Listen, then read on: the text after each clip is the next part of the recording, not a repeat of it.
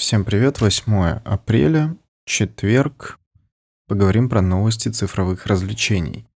Twitch будет блокировать пользователей за правонарушения, совершенные за пределами сервиса, но только при наличии неопровержимых доказательств, и это, конечно, вызывает огромное количество вопросов, несмотря на то, что Twitch заявляет, что они будут сотрудничать с правоохранительными органами, но лично не могут заниматься проверкой вообще всех правонарушений в мире, они будут полагаться на пользователей и систему жалоб, что, конечно, очень интересно.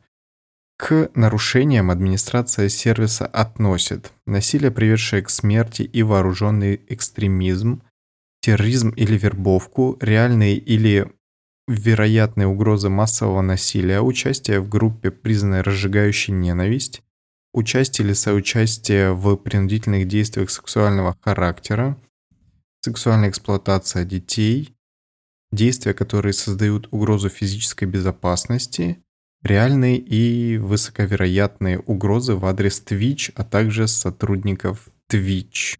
Ну, учитывая то, насколько сейчас распространена cancel-культура, это, конечно, выглядит очень э, стрёмно.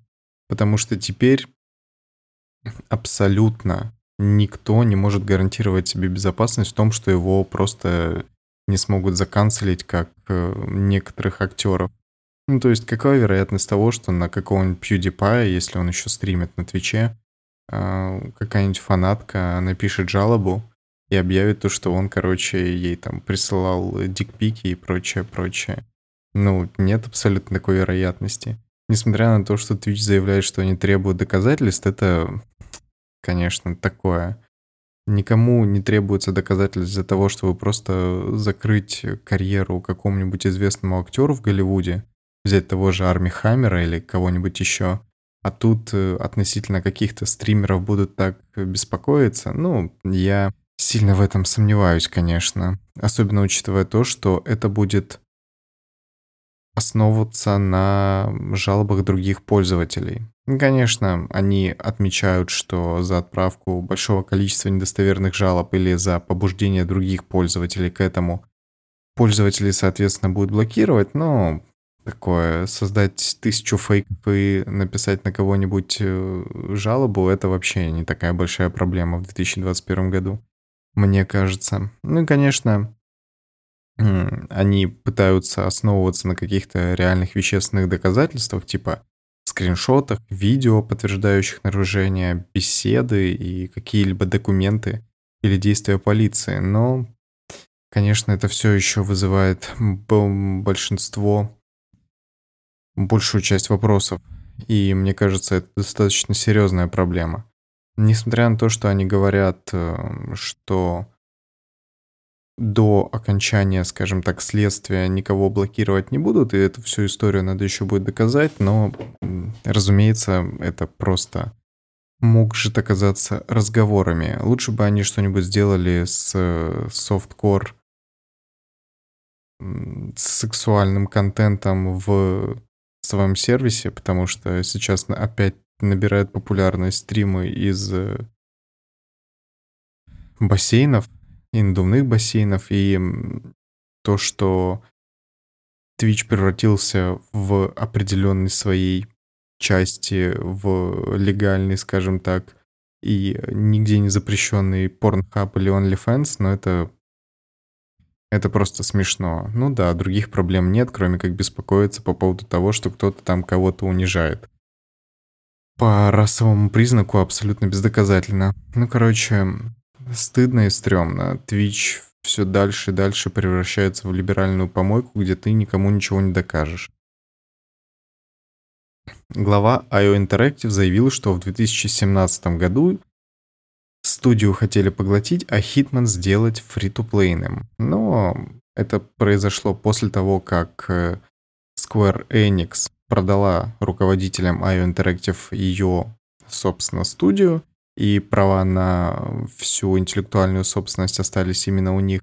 Им стали приходить множество интересных э, предложений о покупке, но видения между собой достаточно сильно различались, и они совершенно не совпадали с тем, что э, хотят от студии совет директоров и владельца IO Interactive. Поэтому они пошли по собственному пути. Ну, и, как мы видим, они, в принципе, оказались правы. Издатели Deadly Premonition 2 планируют выпустить игру на ПК в Steam в 2021 году. И Deadly Premonition это, конечно... Это, конечно, да. Если закрыть глаза на все баги, которые были в Switch-версии, потому что, ну, игру просто достаточно хреново оптимизировали при уровне графики, практически PlayStation 2, э, простите. Но в первой части тоже было огромное количество проблем, но тем не менее это все компенсировалось отличным сюжетом, очень напоминающим э, такой японскую версию Twin Peaks. И несмотря на то, что геймплей в ней достаточно сильно проседал относительно сценария, и в игре присутствовало огромное количество багов и, опять-таки, слабый графон, первый Deadly Premonition — это очень интересная, очень хорошая игра. Несмотря на то, что многие называют ее своей самой нелюбимой, условно говоря, которую они поиграли. Или кошка опять сходит с ума, я не знаю, почему она начинает бустовать в часто ночи. Ой, да. Э, ну, короче, Deadly, Deadly Premonition первая часть обрела определенный культовый статус и достаточно большое количество фанатов по всему миру. Вторая часть, к сожалению, не смогла этим похвастаться. И, во-первых, это опять-таки связано с хреновой оптимизацией. Во-вторых, сюжет, как говорят, там далеко не ровня первой части. Поэтому, насколько Deadly Premonition окажется по итогу хорошей игрой, для меня все еще вопрос. Особенно в свете ее потенциального выхода.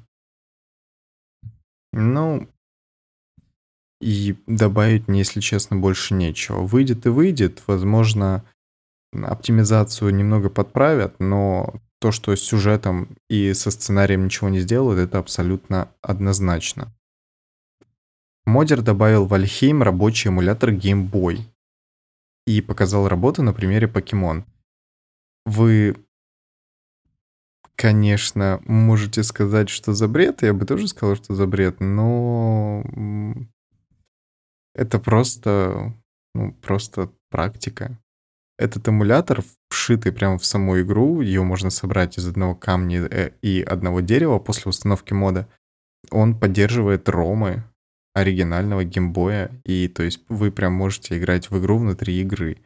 Такое уже было с Майнкрафтом, когда чувак запускал рекурсию из пяти запущенных Майнкрафтов друг в друге, но это, конечно, тоже доставляет... Я даже не знаю, есть ли какие-то ограничения в этом плане у Вальхейма, потому что он поддается модификации просто каким-то безумным образом. И это, в принципе, интересно. Hollywood Reporter опубликовал большое интервью с Рэем Фишером. Это актер, который сыграл Киборга он рассказал то, что когда Джос Уидон пришел на съемочную площадку, условно говоря, условно говоря, это фраза сегодняшнего подкаста, у всех, кто присутствовал на площадке, сразу же возникли с ним проблемы. Он конфликтовал вообще со всеми, с кем только мог. С актерами, с продюсерами. Всем доказывал то, что его видение единственное правильное. По крайней мере, так говорит об этом Рэй Фишер. И если изначально у меня еще были сомнения по поводу того, что Джос Уидон просто сделал работу, он пришел в чужой проект э, с другим видением и попытался сделать то, что от него потребовала студия, то, конечно, после таких интервью складывается впечатление, что не все так-то и просто. Если он даже конфликтовал с Галь Гадот, которая не хотела произносить какие-то дебильные фразы, которые он заставлял ее произносить. А в кадре, естественно, не просто так. Он не какой-то безумный абьюзер, все-таки он режиссер.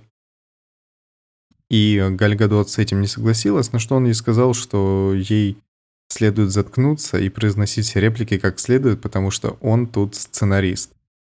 И если она откажется это делать, он просто испортит ей всю карьеру. Каким образом он это сделает, я не знаю. И Галь Гадот вместе с режиссером «Чудо-женщины» обращалась к главе Warner Brothers Entertainment э, гендиректору, чтобы как-то эту ситуацию разрешить. В итоге она ничем не кончилась, но никаких комментариев ни Галь Гадот, ни Джос Уидон по этому поводу не давали. Рэй Фишер говорит, что Джос Уидон специально уничижал роли всех чернокожих персонажей, особенно Киборга, потому что в видении Снайдера это был ключевой вообще персонаж во всем фильме, но Джос Уидон с этим был не согласен, и поэтому роль первого чернокожего супергероя DC была очень сильно уменьшена, и он превратился в такого практически второстепенного персонажа, который ни на что на самом деле не влияет. Но, учитывая то, что Рэй Фишер постоянно говорил, что э, к фильму не только Джоса Уидона, но и версии Снайдера он относился довольно скептически, потому что всем там заправляют белые мужики, и это практически цитата. И то, что к нему относились к большему почти, с большим почтением, потому что он а, мог привнести жизнь в своего героя, и, видимо, таким образом он делал комплимент э, Снайдеру, то Джос Уидон вообще забил на это все и практически полностью вырезал. Ну, то, что чернокожий актер пытается выставить себя опять-таки угнетенным, это вообще не новость, но от этого очень мерзко, если честно. Видимо, на то были причины, и у Джоса Уидона, наверное. И расследование Warner Brothers, в принципе, показало то, что это все было вызвано не какими-то расистскими стереотипами, а исключительно творческими идеями. Но впоследствии, также в расследовании Hollywood Reporter, говорят, что расследование Warner Brothers было очень э, сомнительным. Никто не пытался разобраться в истории, они просто пытались выставить себя чуваками, которые хотят не потерять свою репутацию. Поэтому, как э, говорят неназванные сотрудники Warner Brothers, все это сделано специально для того, чтобы замести ссор под ковер. И никто изначально не собирался найти правду, а просто все прикрывали тылы. Ну, что я могу сказать? Никогда такого не было, и вот опять. Тут еще интересная цитата Рэя Фишера, финальная в статье. «Не думаю, что многие из этих людей вообще подходят для работы на таких высоких постах. Я не хочу, чтобы их изгнали из Голливуда, но они не должны отвечать за увольнение и найм сотрудников. Если уж я не могу привлечь никого к ответу, пусть люди хотя бы узнают, с кем имеют дело», сказал угнетенный чернокожий актер. Также Hollywood Reporter поведал о том, что релиз блокбастеров одновременно в цифре и в кинотеатре вряд ли станет нормой после пандемии, потому что прокат в кинотеатрах все еще очень большой бюджет приносит.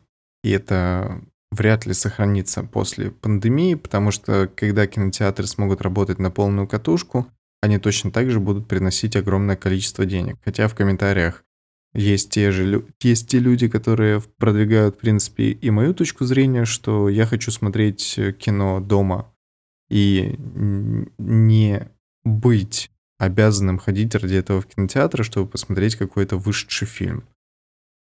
Ну, такое решение, в принципе, понятно, потому что кинотеатральное лобби в Америке достаточно сильно, и продавить такую идею они, в принципе, могут. Тем более, несмотря на то, что Годзилла против Конга показала действительно очень классный бокс-офис и классно собрали денег как в кинотеатре, так и в э, сервисах, именно ради этого фильма подвинули другие фильмы чтобы он еще смог в кинотеатрах добрать э, во второй уикенд. Сейчас я конкретно найду. Это не «Черная вдова». Слушайте, где-то натыкался на эту новость. Не могу, короче, найти, но, в общем, все фильмы специально подвинули для того, чтобы «Годзилла против Конга» был единственным блокбастером на еще одни выходные. Ну, Смерть кинотеатров в таком виде – это только дело времени. Алавар, это российский издатель, анонсировал Beholder 3. И вместо Worm Lamp Games, которая занималась первыми двумя частями, Ее будет разрабатывать немецкая студия Paint Bucket Games, которая разработала только одну стратегию, которая рассказывает о сопротивлении в нацистской Германии. Ну, мне Beholder никогда не нравился, потому что он все-таки не докручивает, по крайней мере, первая часть, он не докручивает ту идею, которую пытается, и очень не достоверно передает всю вот эту эстетику и атмосферу, мне кажется, потому что в игре есть огромное количество упущенных геймплейных возможностей, и, возможно, их смогли исправить во второй части, но я об этом достоверно не знаю. Но то, что ей будет заниматься не наша барнаульская студия Warm Lamp Games, для меня это на самом деле не очень приятно, потому что я все-таки топлю за то, чтобы индустрия в нашей стране развивалась. И, возможно, конечно, сейчас они занимаются чем-то другим. Ага, сейчас. Тут э, я в комментариях нашел новость, которую почему-то не увидел заранее. Авторы Beholder ушли от Alavar к Playrix, и теперь является одной из ее внутренних студий. Что такое Playrix, чем они занимались, я не могу найти. Но, в общем, у них, видимо, был какой-то конфликт с издателем, поэтому они сменили его. Ну, пускай. Я все-таки за то, чтобы чуваки работали и развивались. Это самое главное. Организаторы E3 2021 подтвердили, что Sony не будет на выставке. И теперь уже можно официально заявить, что Sony будет игнорировать E3 и дальше, потому что у них теперь есть свое шоу. Это State of Play, которое, в принципе, собирает просмотры и позволяет студии не зависеть от каких-то общемировых выставок. Ну что ж. Это, в принципе, не является какой-то большой новостью, потому что такое положение дел вполне себе ожидалось. И насчет других студий, которые все еще не вошли, пока еще неизвестно. Например, те же Activision, Electronic Arts, какие у них планы на E3, они пока еще не объявляли о своем участии. На этом сегодняшним тихим подкастом у меня все.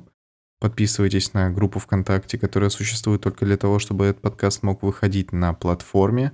Ставьте оценки и пишите комментарии в Apple подкастах, а также ставьте лайки в Яндекс Музыке в зависимости от того, где вы предпочитаете этот подкаст слушать. Увидимся, а точнее услышимся завтра. Пока-пока.